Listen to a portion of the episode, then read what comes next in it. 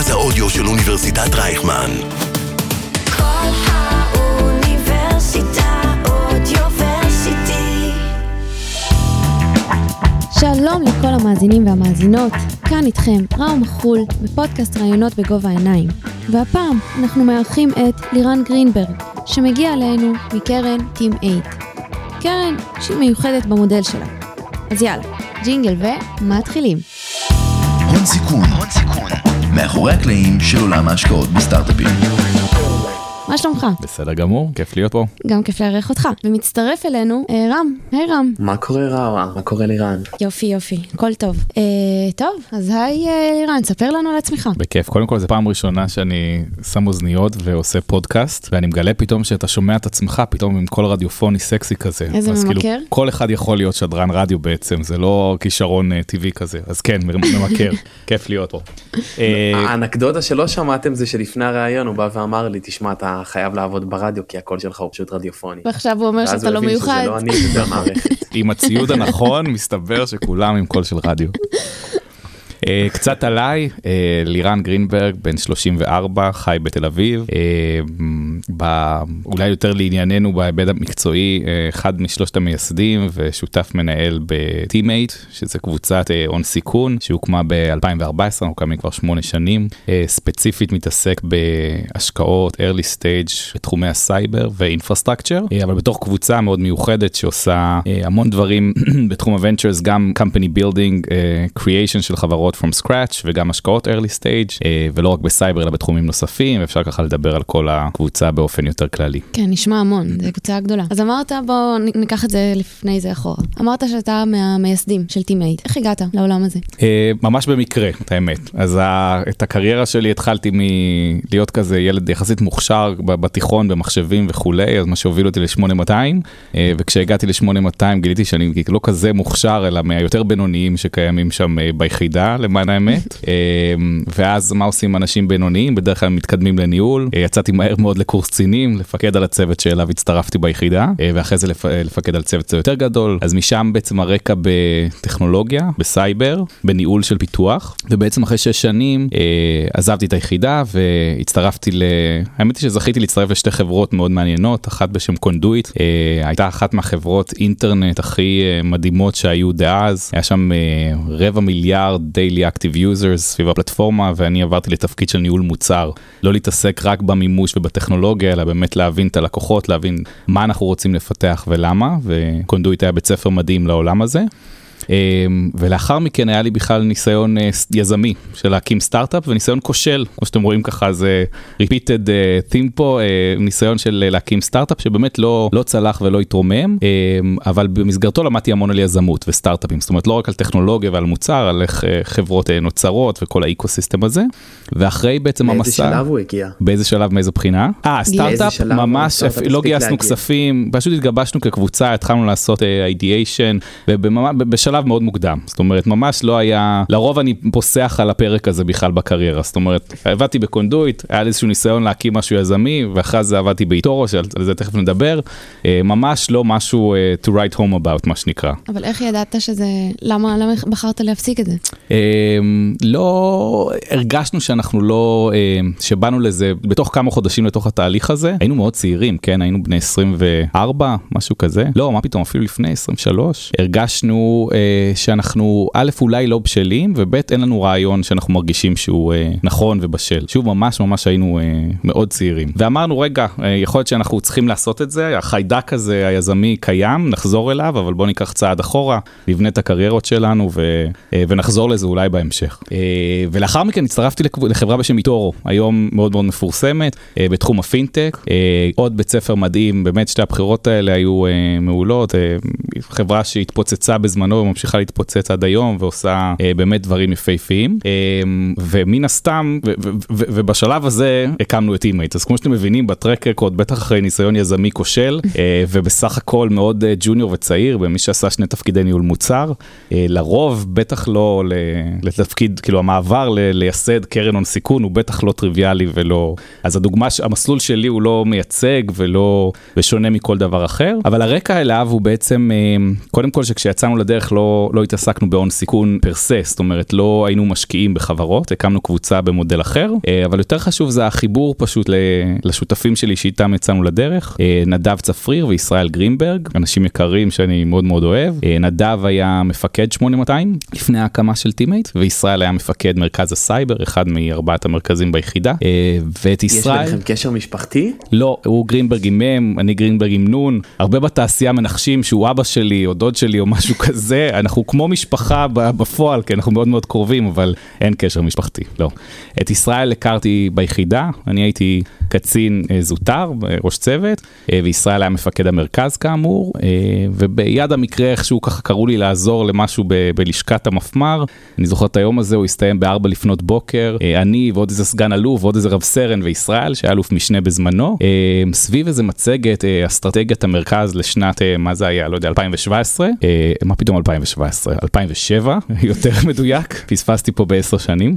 אה, וככה הכרנו, אה, והמשכתי מעבר, במקביל לתפקיד שלי בצבא, לעבוד עם ישראל אה, על כל מיני דברים מעניינים מפעם לפעם, וגם אחרי שעזבתי ב-2010, המשכתי לשרת מיל... במילואים, גם בצוות במדור המקצועי שבו הייתי, אה, גם הייתי ראש מדור בחירום במילואים, וגם אצל ישראל, במפמריה מה שנקרא, בכל מיני פרויקטים מיוחדים הייתי עושה המון מילואים. אז שמענו על קשר מאוד מאוד קרוב, אה, וכשבעצם ישראל, יחד עם נדב, פחות או יותר באותו זמן, השתחררו מהצבא אחרי שירות, כל אחד מהם של 25 שנה, מסלולים שונים, אבל בתפקידם האחרון, שניהם ב-8200, אה, ישראל ככה reached out, גם להתייעץ על מה שהם חשבו לעשות, על רעיונות, מה פרק, אה, פרק ב' אחרי קריירה צבאית כזו ארוכה, אה, ומשם אה, ככה הכרתי את נדב, האמת היא לא באמת עבדתי איתו צמוד ביחידה, אולי הצגתי לו פעם או פעמיים אה, בתור מפקד היחידה, אה, אבל הוא בעיקר, הוא, הוא הכיר, הוא שמע עליי דרך ישראל, ואני כמובן הייתי חייל ביחידה בתקופה שהוא היה מפקד, אבל איכשהו ככה הריצו כל מיני רעיונות דרכי, נפגשנו שלושתנו, התחילה להיות כימיה מעניינת, אה, עוד לא ידענו בשלב הזה מה זה בדיוק יהיה Team8, ידענו שרוצים להקים פה משהו, אה, ואיכשהו זה נהיה The Three of Us, אה, כאשר בשלב הזה בחיים, בקריירה, שוב, אחרי ניסיון יזמי כושל, בכלל רציתי לחזור לתלם, לבנות קריירה מסודרת של מנהל מוצר ולהתקדם ניהולית בתחום הזה. לא חשבתי לעזוב, גם לא רציתי לעזוב, eToro היה מקום נפלא ומדהים בזמנו, אבל התחיל להיווצר שם משהו מאוד מאוד מעניין ומיוחד, והרגשתי שזה הדבר הנכון, וככה ככה יצאנו לדרך להקים את הדבר, שוב, המיוחד הזה שנקרא Team8, לא מסלול שגרתי של איך קרן הון סיכון רגילה עובדת, או איך, איך קרן הון סיכון רגילה קמה, או פרופיל האנשים שבהכרח מקימים אה, קרנות, או נכנסים לתחום הזה. אז שתף אותנו קצת למה, למה היא מיוחדת, מה מיוחד בקרן.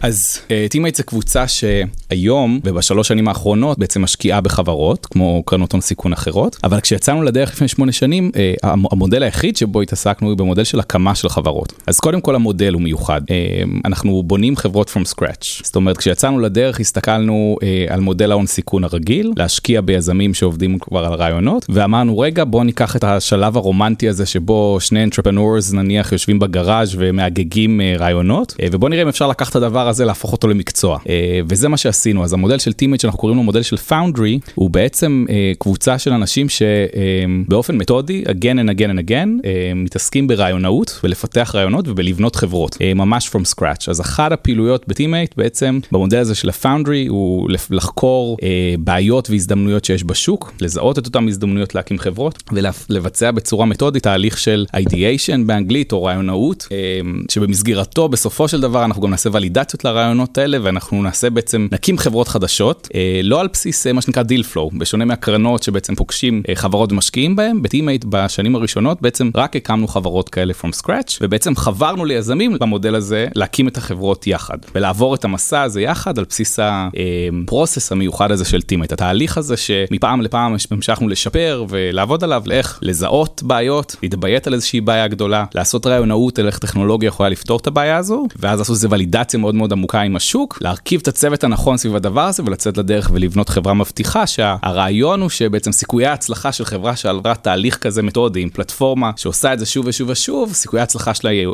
יותר גדולים. ואת זה באמת אנחנו, אנחנו שומעים- אה, כן? אנחנו שומעים לא מעט אה, משקיעי הון סיכון שמעדיפים להשקיע בחבר'ה שבאו והתאספו סביב איזה pain ש, שהם חוו. אה, אתה יודע, אנשים באמזון שחוו בעיה של אה, דאטה סינתטית ומקימים אה, סטארט-אפ בתחום, מישהו שסבתא שלו קרא לה משהו מכשל רפואי ובא ופועל מאיזה pain שהוא שהוא חווה שהוא רוצה לפתור ואתם באים והופכים את זה למאוד רציונלי אנחנו מזהים שוק מזהים בעיה מביאים את האנשים ומביאים את הכסף אתה חושב שזו דרך שהיא באמת יותר טובה? אז קודם כל חלק מהחברות המאוד טובות שנוצרו נוצרו סביב הדבר הזה אז כאילו 100% מה שאתה אומר מסכים לחלוטין. אמ, אבל לא תמיד כאילו חלק מהחברות זה באמת אנשים מאוד מאוד מוכשרים בתחום מסוים. תן להם כאילו בעיה הם, ימצאו את ה passion ואת ההזדהות איתה ואת ההבנה שלה וידעו לקחת את זה משם. זאת אומרת זה זה path אחד לאיך חברות אה, נוצרות אבל אבל לא היחיד. אה, זה דבר אחד. והדבר השני שאני אגיב הוא שבמודל הזה של Team8 הרבה פעמים אנחנו אה, חוברים ליזמים אבל שאם כאילו התבייתנו על איזשהו דומיין של בעיה אותו צוות שנחבור אליו כדי להמשיך איתו את התהליך הוא צוות מהדומיין הזה זאת אומרת שהוא מאוד יזדהה והתחבר עם הדבר הזה שאנחנו זיהינו אה, אה, במקביל ואז נחבור ביחד להקים חברה. הדבר השני הוא שבמודל הזה גם באותו מודל של הפאונדרי שהוא לא השקעות אנחנו בעצם הוא מתחלק לשלושה חלקים אה, חלק אחד אה, מודל אחד הוא בו שטימייט אה, שם על השולחן איזושהי תזה איזשהו רעיון ואז אנחנו באמת חוברים לצוות שגם מגיע מאותו תחום ו- ויוצאים איתם לדרך להקמת החברה הזו. המודל השני הוא שגם Team8 וגם איזשהו צוות של יזמים לא בהכרח יש לנו איזשהו רעיון ספציפי או קונספט ספציפי אלא אה, יש לנו איזשהו דומיין מאוד כללי שהצוות הזה ו Team8 מבינים בו היטב ורוצים לעבוד ביחד ואנחנו יוצאים למסע ומה ש Team8 מביא על השולחן היא תהליך. איזשהו process ו resources ויכולות כאילו לזהות בעיות ו- ואנחנו עושים את זה יחדיו. זאת אומרת לא Team8 ולא היזם הביאו איזשהו רעיון. ו- ואז לחלוטין היזם לאורך התהליך הזה הוא, הוא, הוא, הוא, הוא איתנו יחד איתנו אבל בעצם הוא חלק מהזיקוק הזה של, ה- של הבעיה. המודל השלישי גם בצד של ה foundry עדיין ב Team8 הוא שיזם או צוות של יזמים בדיוק בפרופיל שדיברת עליהם באים כבר עם איזשהו אה, בעיה גדולה או אפילו רעיון לפתרון של הבעיה הזו רעיון אמבריוני ככה התחלתי אבל מאוד מתחברים לקבוצה שלנו מאוד מתחברים לתהליך הזה שדיברתי עליו שאמור להוריד את הסיכון ולעשות ולידציה אה, בצורה מאוד מאוד אה, אה, חזקה ולהגדיל את סיכויי ההצלחה ואז אנחנו למרות שהיה פה איזשהו רעיון מבחוץ שכבר היה עוד לפני החבירה ל Team8 אנחנו חוברים יחד ועושים את התהליך הזה. הזה אה, יחדיו אה, כדי לצאת אה, stronger and better כאילו בקצה עם חברה עוד יותר חזקה ומוצלחת אז ה foundry של Team8 עובד בשלושת המודלים האלה זה יכול להיות יזם שבער בו משהו. אז עד איזה סבבים אנחנו מדברים? תראה במודל הזה של ה founders מבחינת סבבים של גיוס זה seed זאת אומרת זה זה התחלה. כן ה founder של טימייט הוא ממש זה, זה, זה מודל שהליבה שלו היא בניית חברה חדשה. אז יכול להגיע סביב איזשהו רעיון אמבריוני של ה founding team זה יכול להגיע סביב איזושהי תזה שטימייט פיתחה וזה יכול להיות לא ולא אלא תהליך מאפס משותף של טימייט וצוות היזמים בכל אחת משלושת האפשרויות. אה, אבל בסוף המטרה היא איך לוקחים משהו מכמעט כמעט כמעט כלום או כלום ויוצאים מזה חברה שהיא מוכנה ל-A round שלה. זאת אומרת זה, זה המודל המודל ה foundry של טימייט הוא לוקח את זה. ממש מההתחלה להביא את החברה דרך product market fit לגייס את round שלה ולהמשיך אה, לגדול ולהיות חברה אה, נורמטיבית סטנדרטית עצמאית שתגדל להצליח. ומה מה אתם, look, אתם לוקחים equity בתמורה לזה? אתם אתם חלק מהמייסדים? איך מה המעמד שלכם בעצם. ב... ה founders הם, הם מייסדים אנחנו quasi co founders בתהליך הזה אבל ה founding team של החברה הוא ה founder של החברה. אה, אנחנו משקיעים בחברה. סכומים של בין אה, חמישה עד עשרה מיליון דולר אפילו ב seed round בעצם מובילים את סיבוב ה seed של החברה אה, ובעבור זה ועבור בנייה משותפת בעצם כן מחזיקים אחוזים.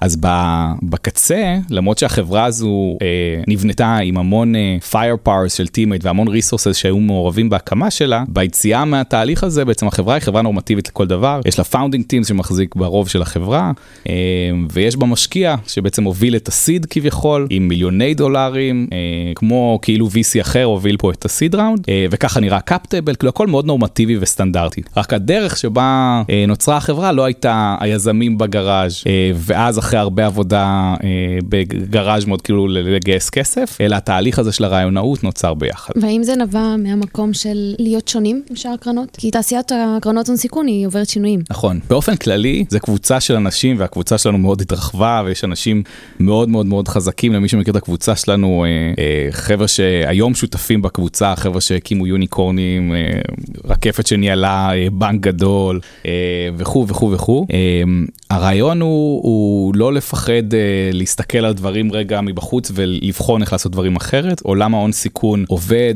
בטח כשיצאנו לדרך לפני שמונה שנים בערך אותו דבר כבר המון המון המון שנים. והבסיס שלו הוא שסיכויי ההצלחה נגדנו, נכון? שרוב הסטארט-אפים נכשלים. אז כשיצאנו לדרך אמרנו, רגע, האם יכול להיות שאנחנו יכולים לייצר פה איזשהו מנגנון, איזושהי פלטפורמה, שבה חברות סטארט-אפ שייווצרו מהמקום הזה, סיכויי ההצלחה שלהם יהיו אחרות לגמרי. לגמרי, אחרים לגמרי. וטפו טפו טפו, אה, כך עד עכשיו, זאת אומרת, הקמנו כבר במודל הזה 13 חברות, לימים גם השקענו ב-12 חברות נוספות.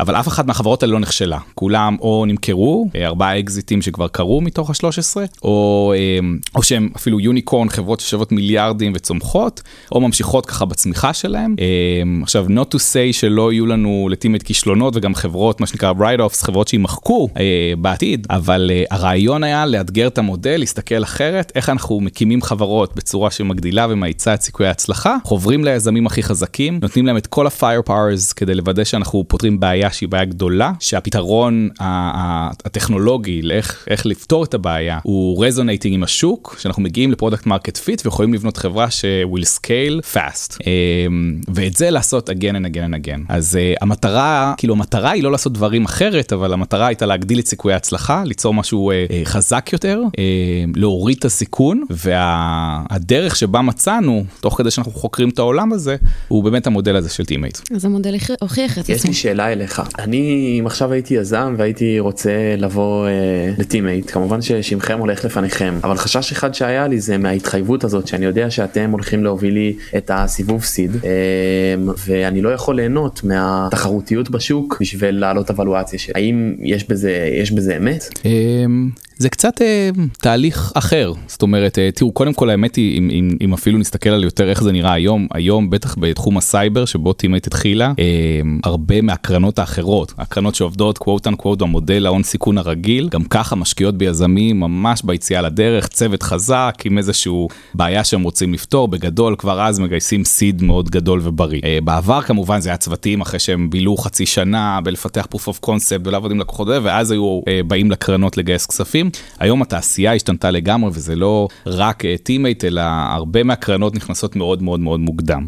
אה, זה דבר אחד. אה, הדבר השני שבסוף זה, מודל מקביל אחר, זאת אומרת ה proposition שיש פה איזושהי תזה וקוראים לצוות להצטרף פה למסע של להקים משהו סביב הזדמנות גדולה אז, הוא, הוא, הוא בכלל לא הלך וגייס מקרנות, הוא לא היה ב mode הזה, או לחילופין, צוות מאוד חזק שרצה כן להתחיל תהליך של רעיונאות ו down the line ללכת לגייס seed, הוא פתאום יש לו, פתאום יש לו את ההזדמנות לעשות את זה עם קבוצה אה, מאוד מנוסה של אנשים, עם domain expertise מאוד עמוק, עם הכסף מובטח up front, כאילו אתה מגייס seed והנה ואלה התנאים על ההתחלה, אה, עם access מאוד גדול לשוק, עם אה, כל הניסיון הזה גם ב company building, גם ב domainים שבהם אנחנו מתעסקים, הוא אומר לעצמו רגע, אה, בסוף מה אני רוצה לעשות פה אופטימיזציה על המשא ומתן של 2% לפה או לשם, כמו שאמרת, בלתחר בין קרנות, או לוודא שיש לי את השותף הכי חזק לצאת איתו לדרך ולהגדיל את סיכויי ההצלחה. ובסוף זה ה proposition שטימייט שמה על השולחן. כאילו איך אנחנו אה, אה, מוודאים כמה שיותר שאנחנו מגדילים דרמטית את סיכויי ההצלחה אה, אל מול אה, כל אופציה אחרת. וה proposition הזה הוא resonating לא ליזמים צעירים שצריכים את העזרה ל second timers ומלא מהיזמים בתים את זה יזמים חזקים שכבר בנו חברות בנו חברות מצליחות גם יודעים כמה התהליך הזה מורכב ופתאום רואים את האפשרות לצאת באונסט של החברה אה, להקים חברה עם כל העוצמות האלה מאחוריהם אה, זה דבר נפלא. ואגב השאלה שגם שלך שהייתה נכונה על, על לעשות דברים אחרת, אני חושב שזה לא רק טימייט, כן? העולם ההון סיכון מבין שהוא צריך להשתנות, שצריך להביא, גם הוא תחרותי, אה, וגם המטרה היא אה, להביא יותר ערך. בטח כשמסתכלים על עולם ההון סיכון ב-early stage, אז אה, קרנות מביאות איתם היום הרבה ערך כדי להגיע ל product market fit, כדי לבנות נכון את הצוות, כדי לעשות את הדברים נכון, כדי שוב להגדיל את סיכויי ההצלחה. אנחנו לא לבד שם היום, אבל אני מאוד מאמין בזה שקרנות צריכות לעבוד אחרת מבעבר ולהביא את היכולות האלה לשולחן. אז אנחנו אה, עוד מודל ועוד קבוצה ש, אה, שמיישמים את זה בדרך שלנו המאוד מיוחדת. חשוב להגיד גם שחזרה לשאלה שלך המקורית, Team8 מקימה חברות במודל הזה של ה foundry, מאוד קשה to scale את המודל הזה, כי ממש להיות אה, בתהליך הזה של הרעיונאות, כל אה, קרן foundry כזו של Team8, יש לנו אחת בסייבר, אחת בפינטק, בהמשך עוד. אה, מקימה בין חברה או שתיים לשנה. חוברת ליזמים מאוד חזקים ומקימים חברה אחת או שתיים בממוצע אחת וחצי בשנה. אה, זהו, בגדול, כי קשה לעשות את זה ב scale. להשקיע אה, אפשר ב scale יותר גדול, אז המודל ה foundry הוא לא היחיד ב Team8, יש לנו גם את המודל של ההשקעות, ולכן צוות שכבר עשה את הרעיונות מאוד מאוד חזק, מגייס seed, Team8 גם מובילה סבבי seed רגילים. זה באמת צוות שבא צוות מגובש, עם רעיון מגובש, הוא validated עם השוק, מעולה. זאת אומרת, זה לא שאנחנו preaching רק למודל הזה של Team8, אם זה הקונסטלציה של הצוות הספציפי בגלל זה, מעולה, ו Team8 יכולה להוביל את ה seed round, להצטרף ל board ולהתחיל לעבוד עם היזמים אה, ולעזור להם אה, להצליח במודל שלהם. זאת אומרת, אנחנו אה, היברידים לשני המודלים, כשיצאנו לדרך לפני שמונה שנים זה היה רק המודל של ה foundry, ולימים, בערך לפני שלוש שנים, אה, אנחנו בעצם התרחבנו אה, גם להשקיע בחברות. אז אנחנו עושים גם וגם. אמ, אז אני קצת משנה לנושא. אחד הדברים שאתה עובד עליהם באופן אישי, זה היה, אה, זה ה village. תוכל להסביר על זה? אה, בטח, אז, אז אני אולי קצת אחורה כדי לתת context, אה, אני אתן קצת ככה את הרקע, אם ניכנס לתוך המסע האישי שלי בתוך Team8, אז באמת הפרק הראשון היה המודל הזה של ה foundry, שאני ושותפיי היקרים. בעצם בנינו את הסיסטמה של הדבר הזה ו- ובנינו את החברות הראשונות והמשכנו לשפר וכולי, התעסקנו בהקמת חברות אה, סייבר. הפרק השני שמתקשר לשאלת ה village היה התחלה של ההבנה שאנחנו באמת רוצים לייצר אה, משהו שקראנו לו לימים ה platform team של Team8, אה, קבוצה של אנשים שמתעסקת ב...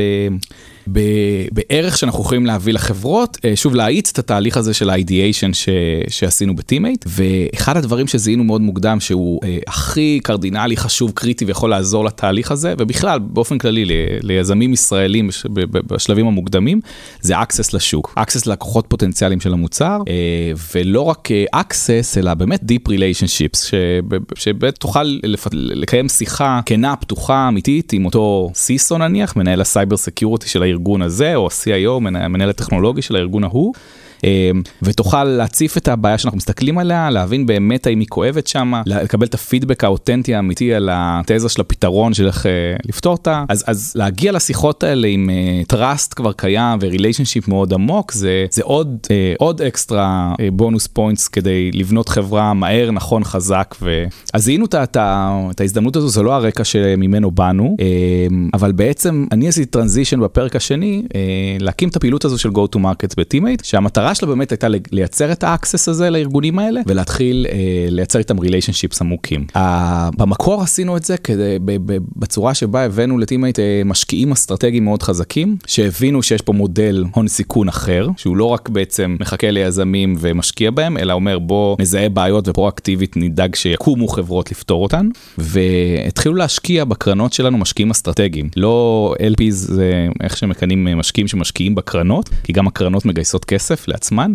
אז אותם משקיעים אה, אסטרטגיים לדוגמה שהתחילו להצטרף אלינו הם חברות טכנולוגיות ענקיות כמו מייקרוסופט, סיסקו, קוואלקום, NTT, אקסנצ'ר ולאט לאט התחלנו להוסיף משקיעים כאלה נוספים שמייצגים כל מיני ורטיקלים אחרים בשוק. וולמארט מעולמות ה retail וברקליז מעולמות הבנקינג ו-AT&T מעולמות הטלקו ומיוניק רי אה, מעולמות ה insurance וכו' וכו' ובעצם הגרעין הזה שהם היו בעצם המשקיעים האסטרטגיים בקרנות של Team8 הפכו להיות ה core של ה village הם מלכתחילה מלכתחילה היו ככה קשרים מאוד עמוקים, והם רצו לעבוד איתנו על אה, לזהות בעיות גדולות ולהקים יחד חברות שיפתרו אותן.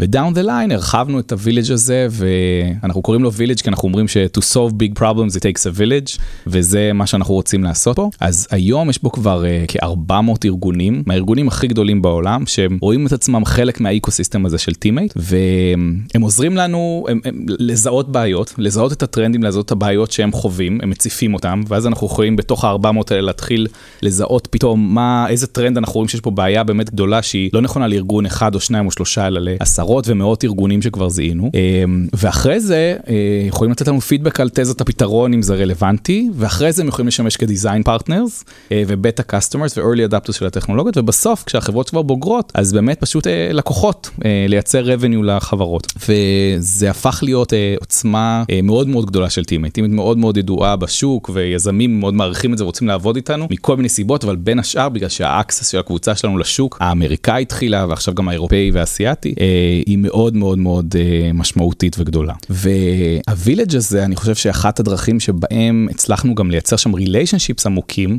גם בגלל המודל המיוחד שאנחנו בונים חברות, אנחנו סוג של קצת יזמים בעצמנו, uh, אנחנו company builders, אז הם ראו אותנו יותר כ... לא כקרן הון סיכון שתעשה להם scouting של חברות או שתביא להם ונדורים כשהם ישקיעו בהם לנסות למכור, אלא כאיזשהו think tank, איזשהו uh, uh, trusted advisor בתחומים ש... שבהם אנחנו מביאים את ה expertise, אה, שאיתם יכולים להגג לדלג על בעיות ועל תזות לפתרון וכולי. גם לדברים שלא קיים להם פתרון שם בשוק, ויותר מזה, שמנו דגש גם על הקהילה של בינם לבין עצמם. אז ניקח לדוגמה את תחום ה security, תחום הסייבר, אותם סיסואים, שזה אנשים שמנהלים סייבר בארגונים, אה, זה מקצוע מאוד מאוד קשה. אה, ואנחנו התחלנו להביא אותם אה, יחד. עשינו CISO Summit ראשון בישראל, של חמישה ימים, הגיעו אליו לראשון 47 סיסואים, השני כבר היה מעל 100, בשלישי כבר היו איזה 150 סיסואים, חמישה ימים שלמים, שהם מביא, מכל העולם, כן? מגיעים מארצות הברית, ה CISO של וולמארט, ה CISO של סיטי גרופ, ה CISO של חמישה ימים, בוקר עד לילה איתנו, עושים שלוש שעות של War Game Simulation, שבו עושים כזה exercise על איך הארגון אמור להגיב לתקיפה כזו וכזו, מדברים על פתרונות ועל היתרונות והחסרונות של כל מיני גישות. אה, מדברים איתם על אתגרים אה, ניהוליים, של איך בכלל הם בונים את ארגון ה CISO, איך הם אה, מתמודדים עם אה, כל מיני דברים שהם לא בהכרח, שוב, פתרונות טכנולוגיים שאנחנו הולכים למכור להם דרך החברות שלנו. ואיכשהו אה, יצא ש Team8 נהייתה מין, א', Trusted Advisor ו-Thought Leader מבחינתם ב security, אה, אבל גם מין facilitator של קהילה כזו. ופתאום, את יודעת, קבוצת וואטסאפ סופר חיה ובועטת של הסיסוס משתפים בינם מידע ואנחנו משתפים איתם מידע והפכנו להיות מין איזשהו עוגן לקהילה הזו. אה, וזה, אז, אז זה בעצם ה Village, אה, היה בו איזשהו אפילו רגע מכונן מאוד מיוחד. אה, בכל אחד מה CISOs Summits האלה יצאנו ליום אחד שהוא off-site שהוא יותר fun וגיבוש ומה שאנחנו קוראים לו unconference שהסיסואים עצמם מובילים את התכנים ובוחרים על מה לדבר בקבוצות קטנות.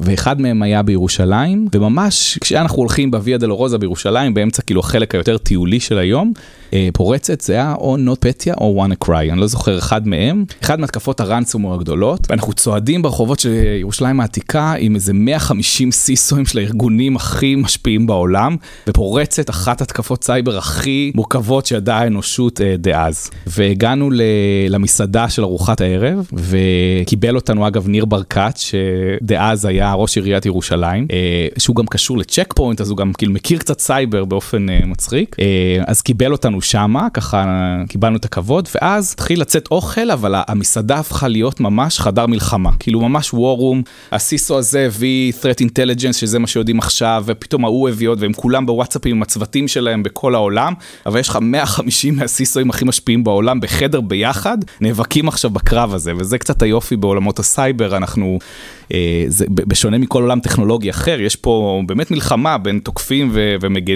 כן הם כו- כולנו בצד של ההגנה יש שם אנשים רעים שמנסים לתקוף אותנו אה, וזה היה איזשהו יום סימבולי כזה שבאמת ראית שהדבר הזה הופך לקהילה וכל הלילה אנחנו כבר הלכנו לישון באיזשהו שלב אבל הוואטסאפ הזה שהיה קבוצת וואטסאפ שנוצרה בשביל לתאם האוטובוס יוצא מתחיל הסשן זה היה פתאום 150 סיסו שכל הזמן מדברים ושולחים אינדיקטורים ושולחים זה וזה עבד וזה פשוט מדהים. ואז זה נהיה שוב ושוב ושוב עוד שנה ועוד שנה. וכשקורה פתאום קורית פתאום איזושהי התקפה גדולה אז מיד אנחנו שולחים זום כי לא כל הזמן הם בישראל. אה, כשהיה סולר ווינס לאחרונה אה, בום מתחברים 170 סיסואים כולם sharing the best practices מדברים וזה ושוב אנחנו בכלל קרן הון סיכון כביכול או קבוצת הון סיכון בישראל אנחנו נתפסים ביניהם כמשהו אחר. אז זה הווילג' הוא, הוא בסוף בסוף אם נחזור לפשטות הוא מייצר עשרות מיליוני דולרים לחברות הפורטפוליו שלנו אה, כל שנה ב-revenue כי בסוף החברות האלה בין השאר גם קונות את הפתרונות שחברות הפורטפוליו של Team8 מפתחות, אבל הוא הרבה יותר מזה. זה באמת קשרים עמוקים,